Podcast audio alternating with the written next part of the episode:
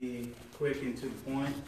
Um, I know it's, uh, I heard Brother Porter's stomach rumbling. And then my start, stomach starting to rumble. Then Brother Marzette, I'm sure, is thinking, I'm hungry too. Um, you know, there is a psychological component to rumbling stomachs. Um, the, you know, the, you hear somebody else's stomach rumbling, you know what that means. And because you know what that means, you reflect on your own hunger, and then your stomach starts to do its thing.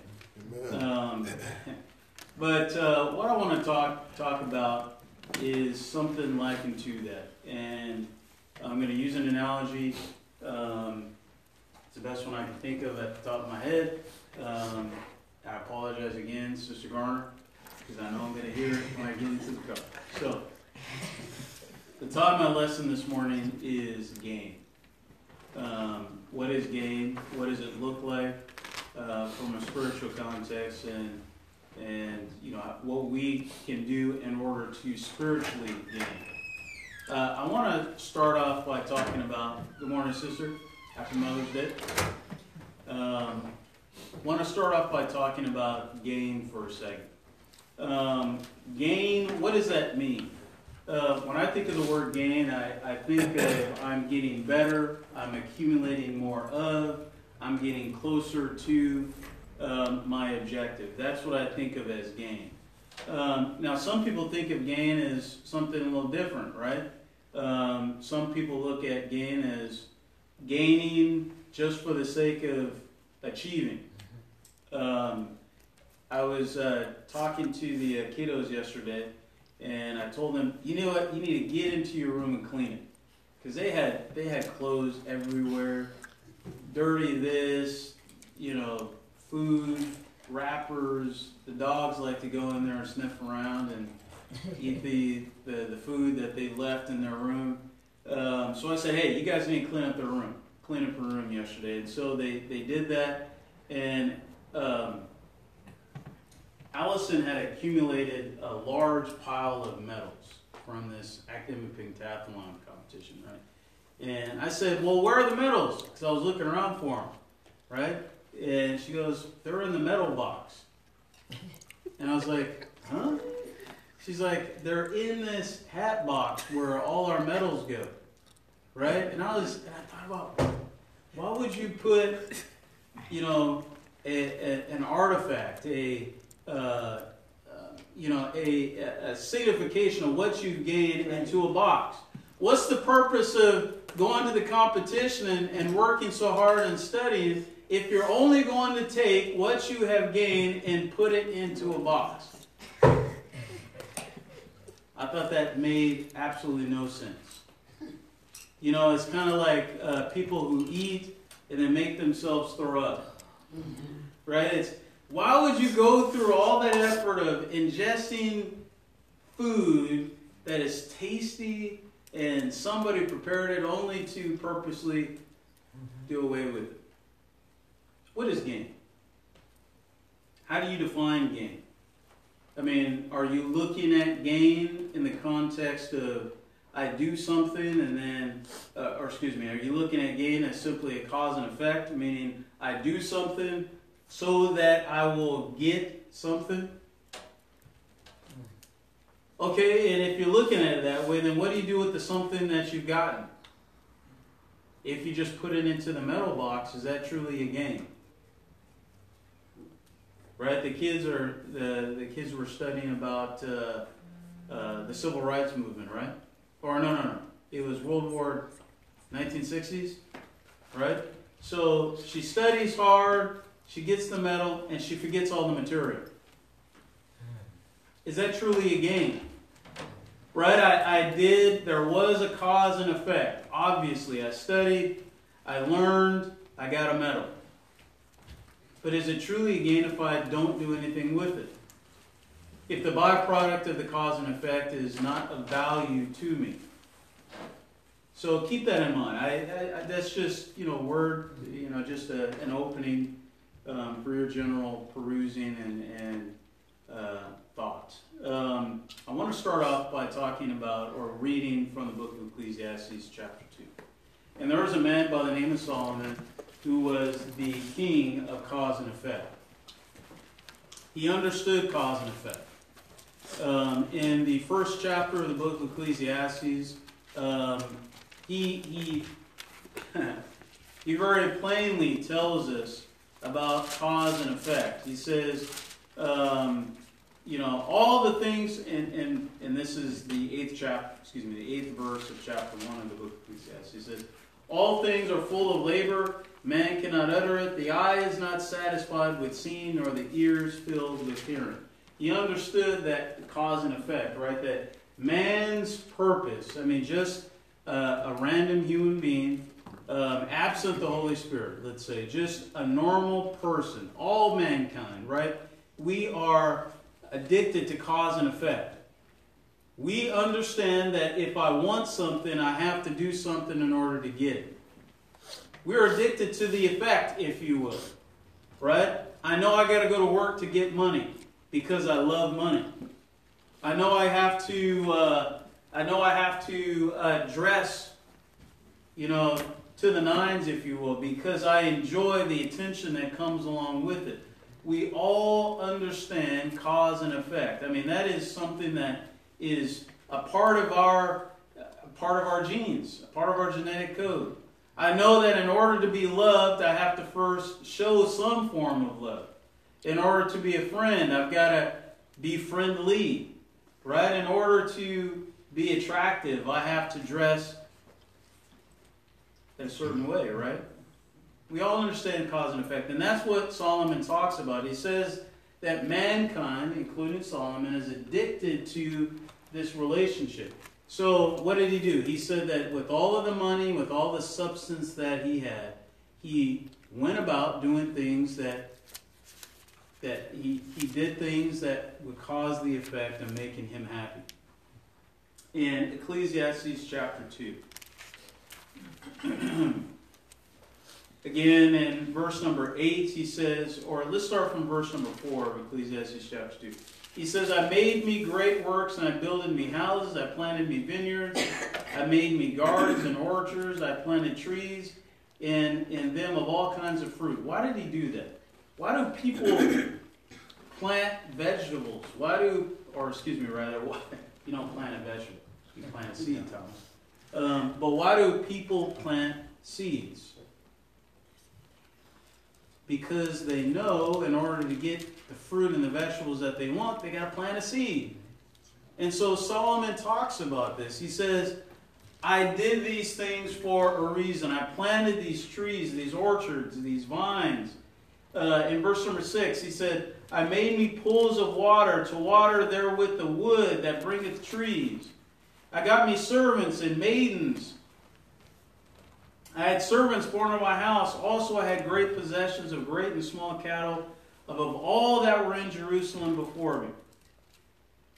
He, you know, he's, he's, he, he's saying, I did these things for something that you'll see here um, in verse number 9. He did all these things for an effect. Uh, in verse number 8, he says, I gathered me also silver and gold and peculiar treasure of, of kings and provinces. I got me men singers and women singers. Getting tired just reading all this. And the delights of the sons of men as musical instruments, and that of all sorts. He did all of these things for a reason. Why? Verse number 9 says, So I was great and increased more than all that were before me in Jerusalem. Also, my wisdom remained with me. Why did he do that? Well, again, he goes on to say in verse number 10, And whatsoever mine eyes desired, I kept not I kept not from them. I withheld not my heart from any joy, for my heart rejoiced in all my labor, and this was my portion of all my labor. Then I looked on all the works that my hands had wrought, and the labor that I had labored to do, and behold, all was vanity and vexation of spirit, and there was no profit under the sun. Amen. So Solomon understood cause and effect. So he did all of these things. He spent all of this money and all of these resources for the effect of what? To fill his heart with joy, as it says in verse number 10.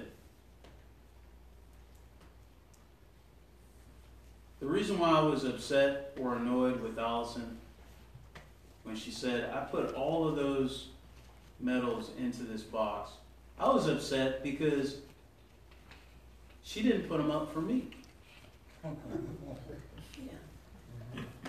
I work hard, brothers and sisters, to provide a home, to provide an environment where my kids can learn and be studious and achieve. And when they achieve, I want them to put their medals up so I can stand and look at it and be filled with joy in my heart, looking at the effect of the cause or the byproduct of the cause.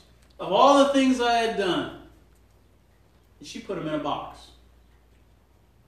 And guess what? When she did that, it vexed my spirit. So I was like, well, then what was the point?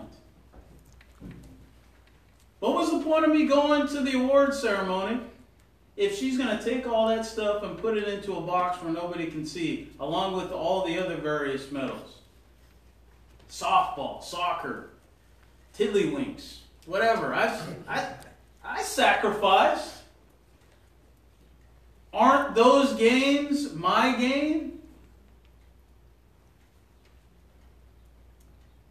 Put them in a box. Solomon understood this. He understood that even with all the things that he did, and all the greatness that was Solomon, such that, as it says in verse number 9, he was the greatest of any man that lived in Jerusalem before and certainly after. Well, what does it say in verse number 11? It says he looked on all the works that his hands had wrought, and all the labor that he had labored to do, and behold, all was vanity and vexation of spirit. And there was no profit under the sun. So, what is gain? Is gain truly a gain if you're not able to take what you have done, all the work that you have achieved, and, and do something with it? Keep it, if you will, and make it profitable for you in the long run? Solomon understood that all physical things are vanity and vexation of spirit. They have no value. They are simply just an artifact, a replica, you know, a skeleton of they don't have they don't have substance. They cannot continue to feed you on a daily basis. They cannot they do not continually fill your heart with joy. Okay, what do you mean by that? Well, flowers, plants wither and die. What do you got to do? Got to replant, right? Eventually, my kids will leave my house. I will have I won't have as much influence on their day-to-day achievements and certainly I won't have as much impact on their day-to-day failures. What happens when they have kids? Can I look upon those grandkids and say, I've done that. That's mine right there. That their gain is my gain. Now, brother and sister Marzette, they, they say, well, you guys are great parents. But I say, well, you know, everybody in this room has had you know, a hand in their achievements. But I'll say this what happens when I die? What happens when you die, Sister Bill? You know, will I be able to look back and say, hey, as they're continuing to live and achieve and gain, will I be able to look back and, and take advantage of that gain? Will I be able to say, hey, that's that's me right there? Can I can my heart be filled with joy based on the gain of the living after I'm dead? No, it can't. Right? The scripture tells us that there is no hope in the grave. Solomon says that. If you read on in Ecclesiastes chapter 2, one of the reasons why it's vanity or it's vain and vexing to the spirit is simply because you can't take any of that gain with you when you die.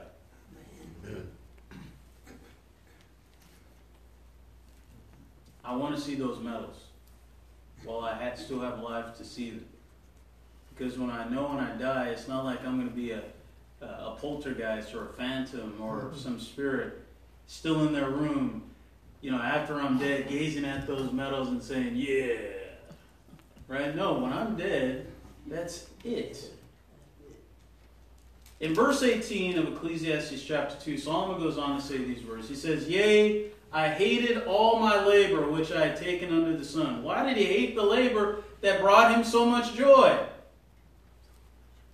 You know, I, I, I, I love that passage of Scripture. I believe it's in First Peter that, you know, uh, uh, an, an unstable, uh, oh boy. I'm going to have to go over here and read it because I don't want to mess it up. Uh, First Peter No, I think it's in James. Yeah, James chapter 1 and verse 8. It says, A double minded man is unstable in all his ways. That's uh, James chapter 1 and verse 8. And I, I, I, that verse really rings clear to me with Solomon. Is he's a double minded man and he's unstable in everything that he does because the work that brings him joy is the same work that brings him torment. How can that be? He's conflicted in everything that he does. He says he hated all the labor that he had taken under the sun. Why? Because I should leave it unto the man that shall be after me. He can't take it with him. It doesn't really, truly belong to him.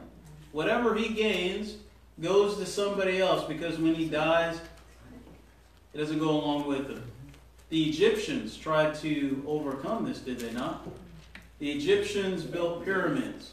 And inside of these burial, these burial tombs called the pyramids, the Pharaoh put all of his possessions. Right? He didn't leave it for his sons or his daughters. Not. It's mine because I need it in the afterlife.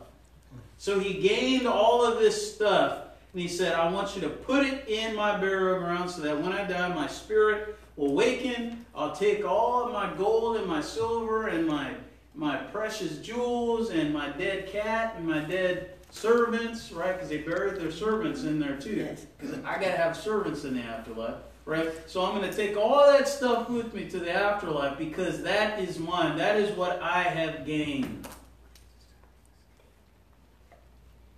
But the Egyptians were willingly ignorant of the truth. Why, is, why were they willingly ignorant of the truth? Because when they opened the tomb of Tutankhamun, what was still there? All his stuff. Where did all his stuff go? It didn't go to his kin. It went to Billy Bob's Museum of Fine Art. It went to the the what do they call that? Uh, the Smithsonian over here, the Egyptian National Museum over there, all of it got spread out, right? And if Tutankhamun knew that, what would he say? He would basically say exactly what Solomon is saying. I'm a great man. I've gained all of this stuff, but oh. it's so tormenting to me to realize that I'll never be able to take it with me. And that is that truly a gain? Or is it a loss? If I bring in, or if I've got a bucket that I fill with water, right? I'm, I'm putting water in it such that it is gaining water, but there's a hole in the bottom of the bucket, and the same water that I'm putting in is flowing out the bottom. Is that really a gain? Am I gaining anything? Or is it just vanity and vexation of spirit? Yes. It goes on to say in verse number 19, and it says, And who knoweth whether he shall be what? And this is the person that his stuff is going to go to, right? And, and Solomon was a wise man. He's tormented in the fact that he doesn't know if his money is going to go to a wise man or a foolish man. I know how he feels. I know how he feels. I'm not saying, you know, my my three kids aren't wise, and I'm not saying that they're they're foolish. What I'm saying is, is if I die, and I'm not sure how much I'm worth dead, but I'm, I'm almost certainly more worth more dead than I am alive, monetarily, of course. I tell Heather that all the time. But uh, let's say we both pass away and a whole bunch of money goes to the kids.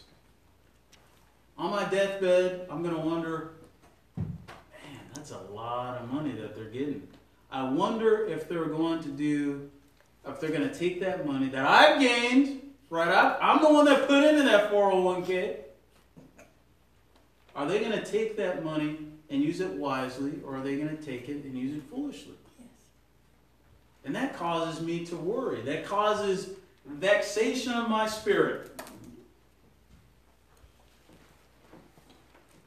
Goes on to say, And who knoweth whether he shall be a wise man or a fool? Yet shall he have rule over all my labor wherein I have labored, and wherein I have showed myself wise unto the Son. This is also vanity. Therefore I went about to cause my heart to despair of all the labor which I took under the sun. What a horrible way to live.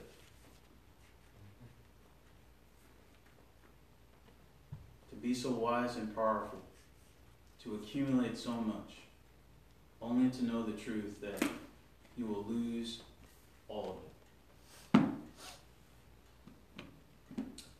Goes on to say in verse 21 For there is a man whose labor is, is in wisdom, and in knowledge, and in equity. Yet to a man that hath not labored, therein shall he leave it for his portion. This also is vanity and a great evil.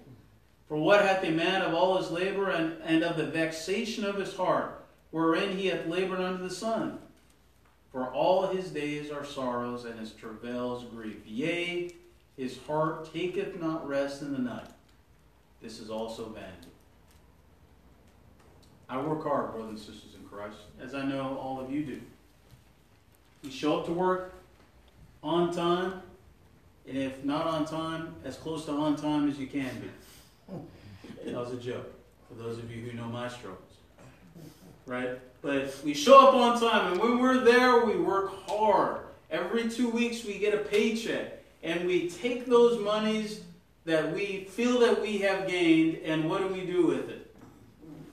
We spend it on clothes that we're eventually going to grow too tall, too wide, or too short to wear in the future. Right? We spend it on money. Uh, we spend it on food, right, that we eat only to take the food in our bodies, digest, and then a small portion thereof. Right? We spend our money on a movie that we forget about two weeks later. We, we spend our money on things that have no staying power whatsoever. You know, Scripture talks about who can add an inch to his height. I mean, really, if if I wanted to really gain, spend my money on something that's gainful, I'd spend my money on some height. Okay, okay, maybe you're not following me here. Maybe you'd spend your money on some more beauty. Or maybe you'd spend your money on more intelligence. Michael Jackson spent his money on lighter skin. Right? Okay. You're, you, I, I think what you're, hopefully you're getting the message here, right? Mm-hmm. That mm-hmm. Mm-hmm. the things that we truly want in our lives, we cannot gain because our money can't buy that stuff. The things that we truly need in our lives, that have staying power can't be purchased by with with a job. They can't be purchased with exercise. They can't be purchased with anything other than, as what we'll talk about here in 1 Timothy, with contentment and godliness.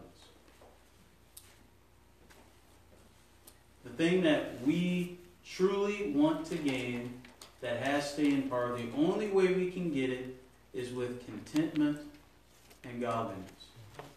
Now, I didn't come up with this. I mean, those are those are certainly words of wisdom, but if you go back and you read 1 Timothy chapter 6, what does it say? It says, contentment and godliness is great gain.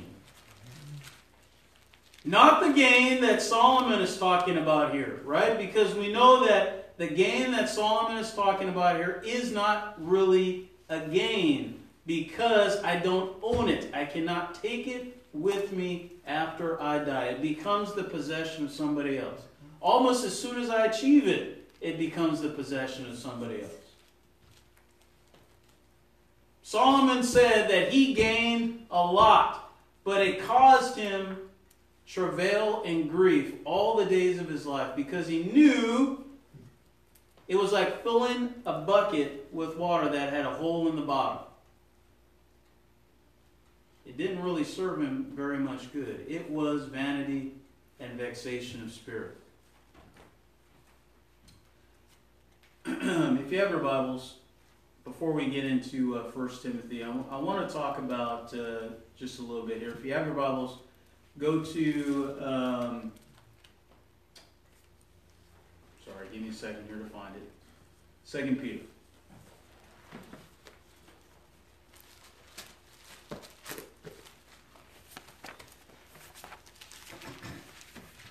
And Second Peter um, chapter 1 and verse 5 talks about what?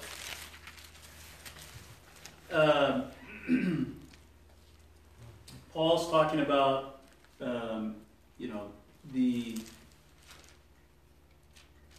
He's talking about godliness. And let me, let me start off by reading what it says in, in verse number 2 of 2 Peter chapter 1. Um, it says, "Grace and peace, grace and peace be multiplied unto you through the knowledge of God and of Jesus our Lord, according as His divine power hath given us unto us all things that pertain unto life and what godliness, through the knowledge of Him that hath called us to glory and virtue." You know, so we, we know that what the power is, or his divine power is, is the gospel of Jesus Christ. Romans 1 and verse 16 says, For I'm not ashamed of the God for the power of God. I'm not ashamed of the gospel of Christ, for it is the power of God. The gospel of Christ is the power of God. Amen. And as Peter says here in verse number 3, that God has given us his divine power for what reason or for what purpose? What is the effect of the cause? He is, the cause is what? He has given us his divine power for the effect of what? To get us to know, to get us to understand the knowledge of him, and all things that pertain unto life and godliness. The power of the gospel of Christ, as it goes on to say in verse number 5, teaches us, is exercising us to do what? To build on our faith, virtue, and to virtue knowledge, and to knowledge temperance, and to temperance patience, and to patience godliness, and to godliness brotherly kindness, and to brotherly kindness charity. For if these things be in you and abound, they make you that ye shall neither be barren nor unfruitful in the knowledge of our Lord Jesus Christ. You know, the, the idea being here that the thing that is really of value, the thing that we truly should want to gain is the knowledge of our Lord and Savior Jesus Christ. Amen. Because that's the thing that will continue after we die. What is it that you will take with you when you die? Nothing. Physically, right? What does the scripture promise us that we will take with us when we die? Well, Revelation chapter 2 verse 10 and other scriptures, you know, highlight that. It says, Be thou faithful unto death, and you shall obtain a crown of life. You know, the uh, the scripture tells us also that the scripture is the New Testament is based on what? Better promises. What are those promises? Those promises that the New Testament scripture, the gospel of Christ, is rooted on is that if we hear, believe, repent, confess, and baptize, and we live faithfully until death, we will obtain crown of life. If you don't believe me, Go back and, and look what it says in uh, 2 Timothy, the, uh, the last chapter. Um, what does Timothy say as, as he's given his last will and testament? He says, I have fought the good fight of faith. I, faith I have, sorry, I have fought a good fight. I have finished my course. I have kept the faith.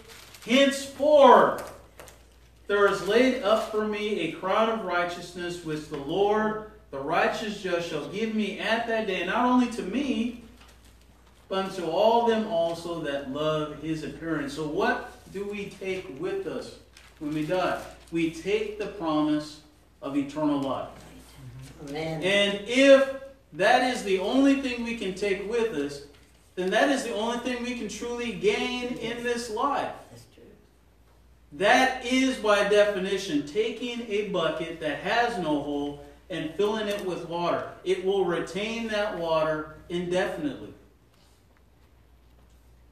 That is, by definition, truly what it means to gain. I am making an effort to live as a faithful member of the body of Christ in order to obtain eternal life. And when I die, I don't leave it for my kids. I don't leave it for my wife. I don't leave it for the government. I don't it doesn't go into the National Smithsonian Museum or whatever the case may be. I get to take that with Thomas Garner. That is mine. Yes. That is the only thing that we can truly gain. Amen. That's the only thing that truly has staying power. That's the only mm-hmm. thing that I can call my own. Everything else, when I die, goes to heaven. And when she dies, goes to Thomas. Or however we divvied up that. Doesn't matter. It stays here. It's not mine. So, when the scripture talks about gain, that is the type of gain that God, that the gospel of Jesus Christ is talking about. Because that's the only gain you can truly gain. Amen. Okay, just to highlight this in verse number 11 of 2 Peter chapter 1, it says, For so an entrance shall be ministered unto you abundantly into the everlasting kingdom of our Lord and Savior Jesus Christ. If you do all of those things, right? You build upon your faith, virtue, knowledge, temperance, patience, godliness, brotherly kindness, charity, all of those things work towards what effect? They all work towards that one gain, which is an entrance into the everlasting kingdom of our Lord and Savior, Jesus Christ. So if you have your Bibles, turn to 1 Timothy.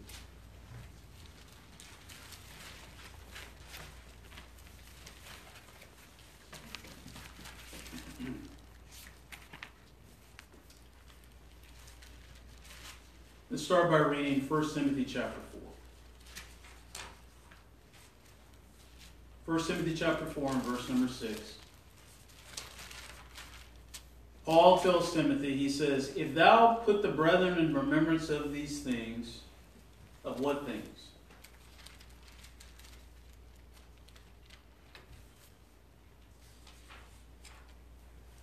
The Word of God. Why is it important for us every day to be reminded of the Word of God and the only gain that we can ever gain? Because it puts things into context for us. Every year, April 15th, or whatever day the tax day comes up, how many of us are vexed with having to pay taxes? This guy right here. It's not that I, I do owe taxes. Let me rephrase that. It's not that I owe additional taxes. It's just that it vexes me, right? That I earn and I work hard only to pay 33% or whatever tax bracket I'm in and pay it to a government that spends it on a $10,000 stapler. Or spends it so that, you know, name your politician can can go out and have a you know wine and dine some dignitary from another country. And, and I'm not going to get political here because if I do, I probably won't stop. But what I'm saying here is that it is vexing to my spirit that the government takes my money and uses it on uses it on things that are not right in the eyes of God. Mm-hmm. I'll just leave it at that. But I gotta pay it. It's a law. I have to pay it. It's vexing to my spirit that I have to do that. That I have to pay for contraceptives or abortions or, you know, for a, a pris- uh, uh, an inmate in a prison to have a sex change. I'm, I'm using extreme, extreme, well, they're not so extreme because they've happened. Yes. It's vexing. But it's important that I need to be reminded of truly the reason why I'm here on this planet. The book of Ecclesiastes, Solomon said that the whole duty of man is to what? Fear God and keep his commandments. My, Amen. my duty is not, my sole purpose on this planet is not to work to pay taxes. My sole purpose on this planet is not to work to feed, clothe, and protect my children. No. My sole duty on this planet is to what? My, my purpose for the creation, or for my creation. Ecclesiastes, the I believe it's the 12th chapter in verse 13, or let me make sure I get this right. It's the last chapter of the book of Ecclesiastes. I don't recall how many chapters there are. Brother Marzette, if you get there before I do, I think it's uh, chapter 12 and verse 13. Yes, Ecclesiastes 12, 13. Fear God and keep his commandments. Now, God's commandments do align themselves with paying taxes, right? Because, you know, the scripture tells us that I have to render unto Caesar what is Caesar's right? The scripture does tell me as a father that uh, a man who does not take care of his own is worse than an infidel. So yes, his commandments do align themselves with the with the work that I do as a man on this side of life. However, I cannot put all of my stock in temporary gain. I have to put all of my stock in that permanent gain that comes with the promises of God.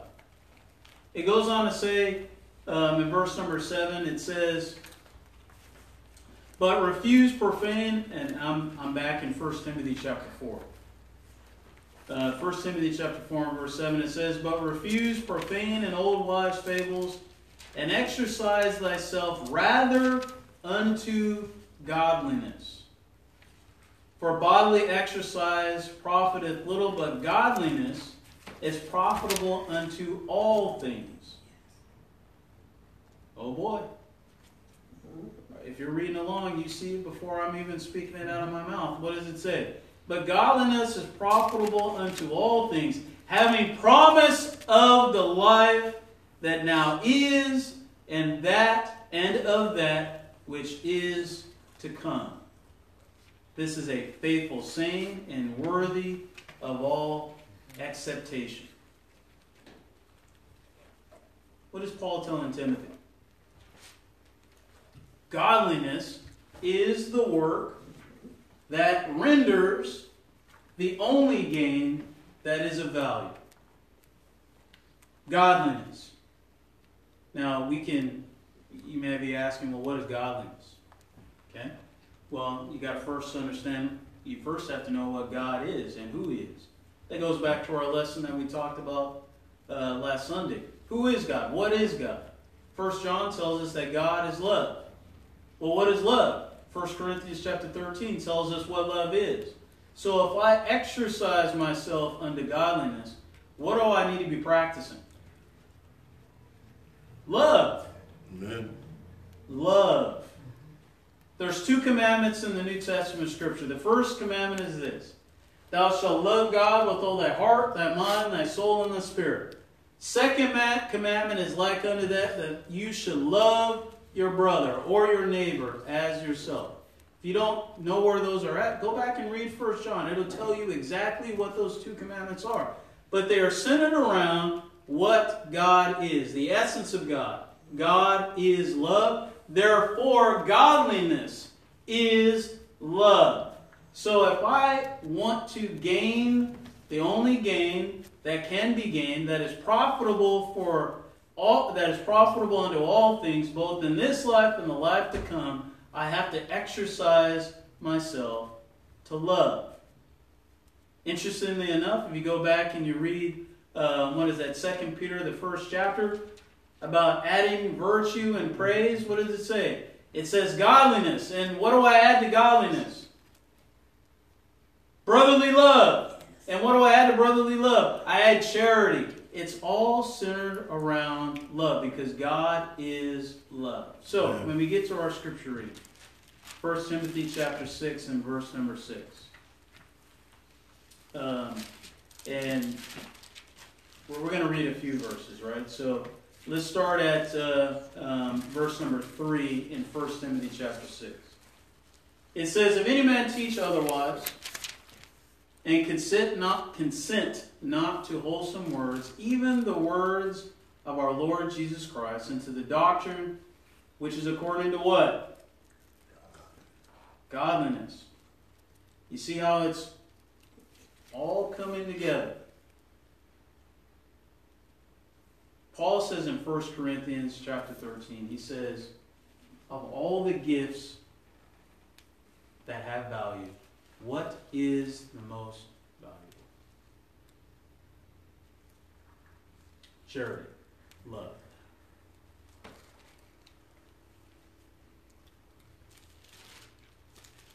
So when we look here, it says, if a man or a woman of the body of Christ consent not to wholesome words, and you know what consent means?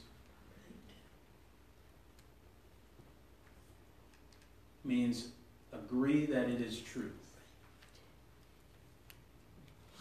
And doesn't consent to those words, even the words of our Lord Jesus Christ, and to doctrine which is according to godliness, he is what?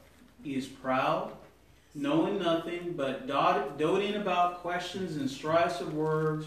Wherefore cometh envy, strife, railings, evil surmisings, perverse disputings of men of corrupt minds, and destitute of the truth Supposing that gain is godliness, from such withdraw thyself. And we're, we're not talking about spiritual gain, we're talking about physical gain. Here's what I'm talking about, right? So, a man of God who does not consent to the words of God um, and the love that is contained in those words, he's only concerned about gaining members baptizing people. Right? Or how big the contribution is, or how much money we have in uh, the savings account, and all of these things, right? Thinking that gaining physical things that have nothing to do with love is, is, is godliness. Paul told Timothy to withdraw yourselves from that person. Why? Because they'll rub off on you.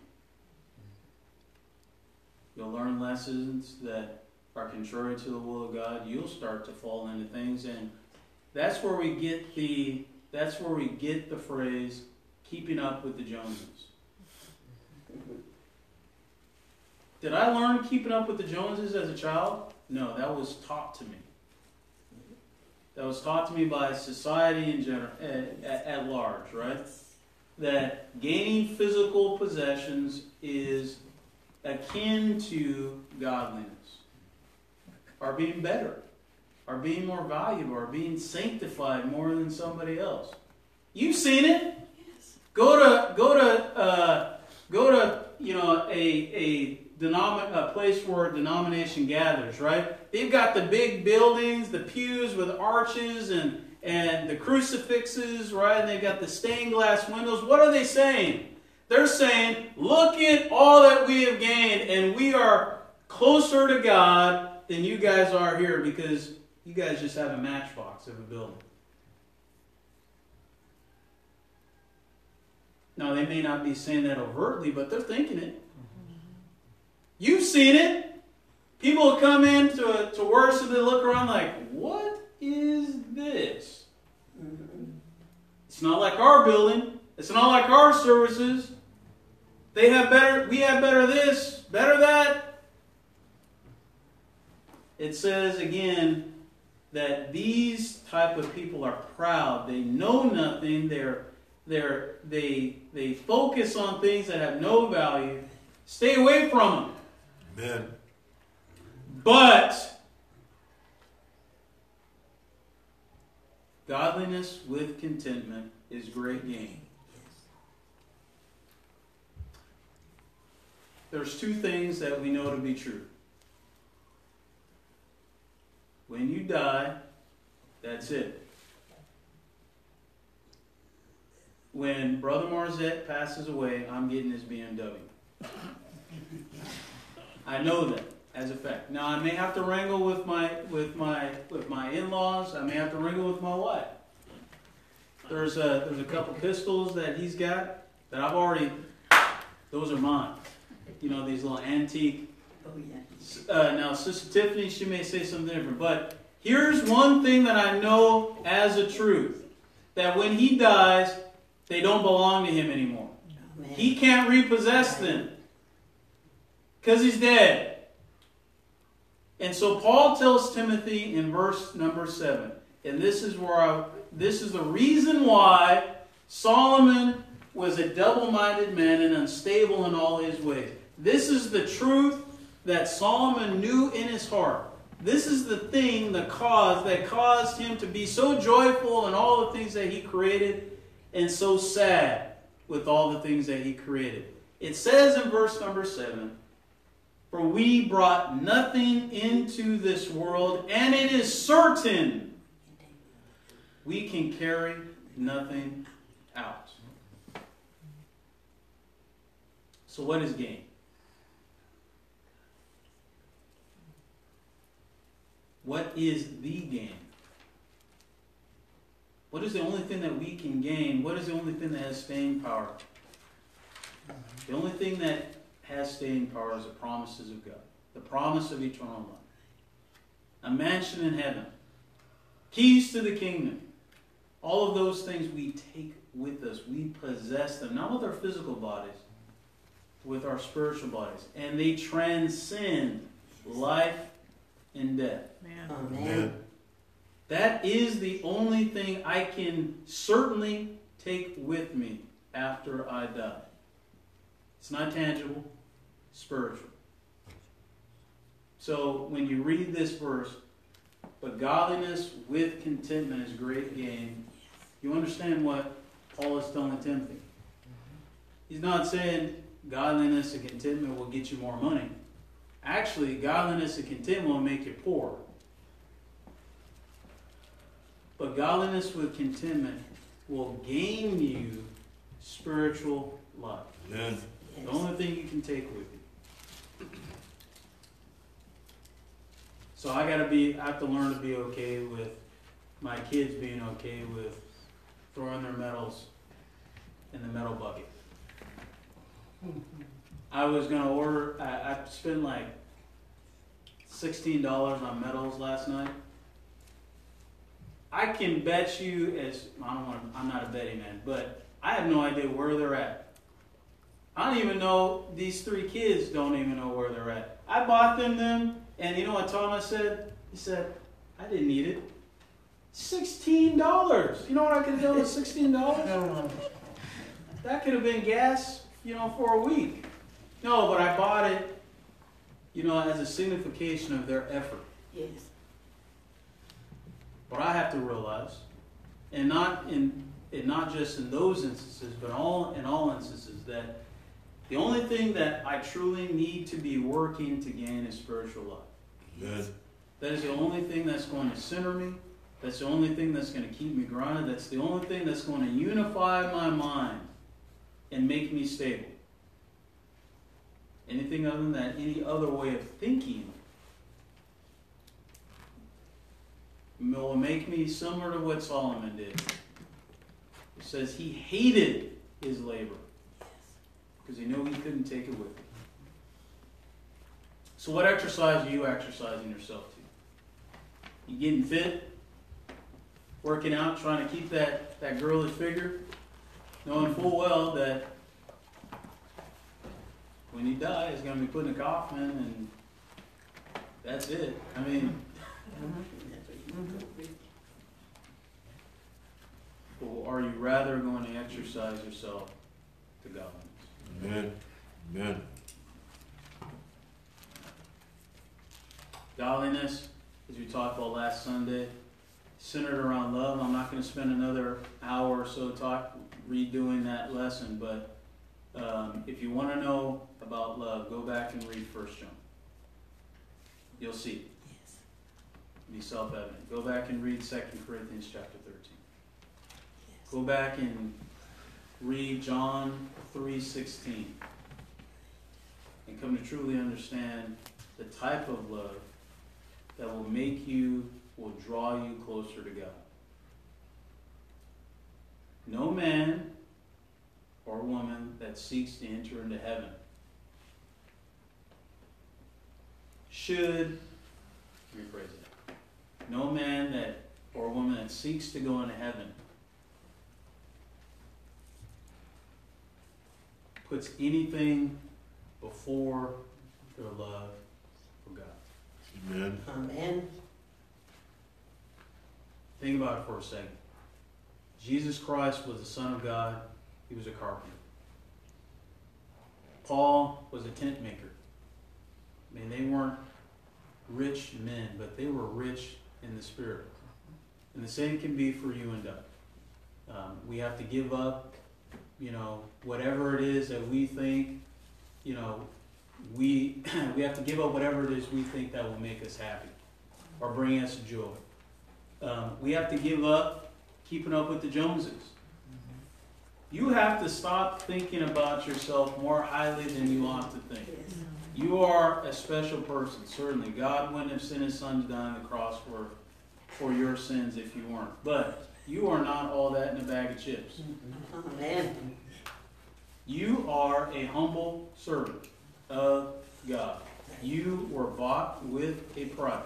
You are His to do whatever it is He wants to do with you. You live for Him. Your body is the temple of His Spirit. So if you're here this morning and you haven't been exercising yourself with that mentality, um, you can get that right with God. If you've been vexing your spirit on a daily basis, focusing on gaining things that you can't take with you after you die, stop doing that. You'll, it, you'll, it'll lead you to an early grave. It, it, it just fill your life with more anxiety and more worry and more angst. Stop doing that. Focus on what truly matters, what truly is there to gain. If you're not a member of the body of Christ, um, and I'm speaking to the young one in the room again, I, I say this again that before you become a member of the body of Christ, you have to hear the gospel. You have to believe it. You have to believe it when it says that all have sinned and come, come short of the glory of God. You have to believe that. You have to believe that there is a reason why you need to be baptized. Not that you're necessarily a horrible bad person, it just means that you're unclean and unfitted for heaven. And the only way to get clean and to be fit for heaven and even for God's purpose, you have to be baptized. You have to confess His name, you have to repent, be baptized in the name of Jesus Christ for remission of sins, be made clean, be made whole, be given the gift of the Holy Spirit, and with that Spirit live faithfully until death. There's a lot of work to be done. Have you gained heaven yet? No. You won't have gained it until you have breathed your last breath. And, you know, I look to um, the two individuals in our midst who are 89 years old. They can retire, pack it in. I've, I've done my work. No, no, no. You haven't gained it quite yet. You have to be faithful until death in order to obtain a crown of life. And so the lesson is yours. You have the urgent need to do so. Please continue as we stand and sing song. All things.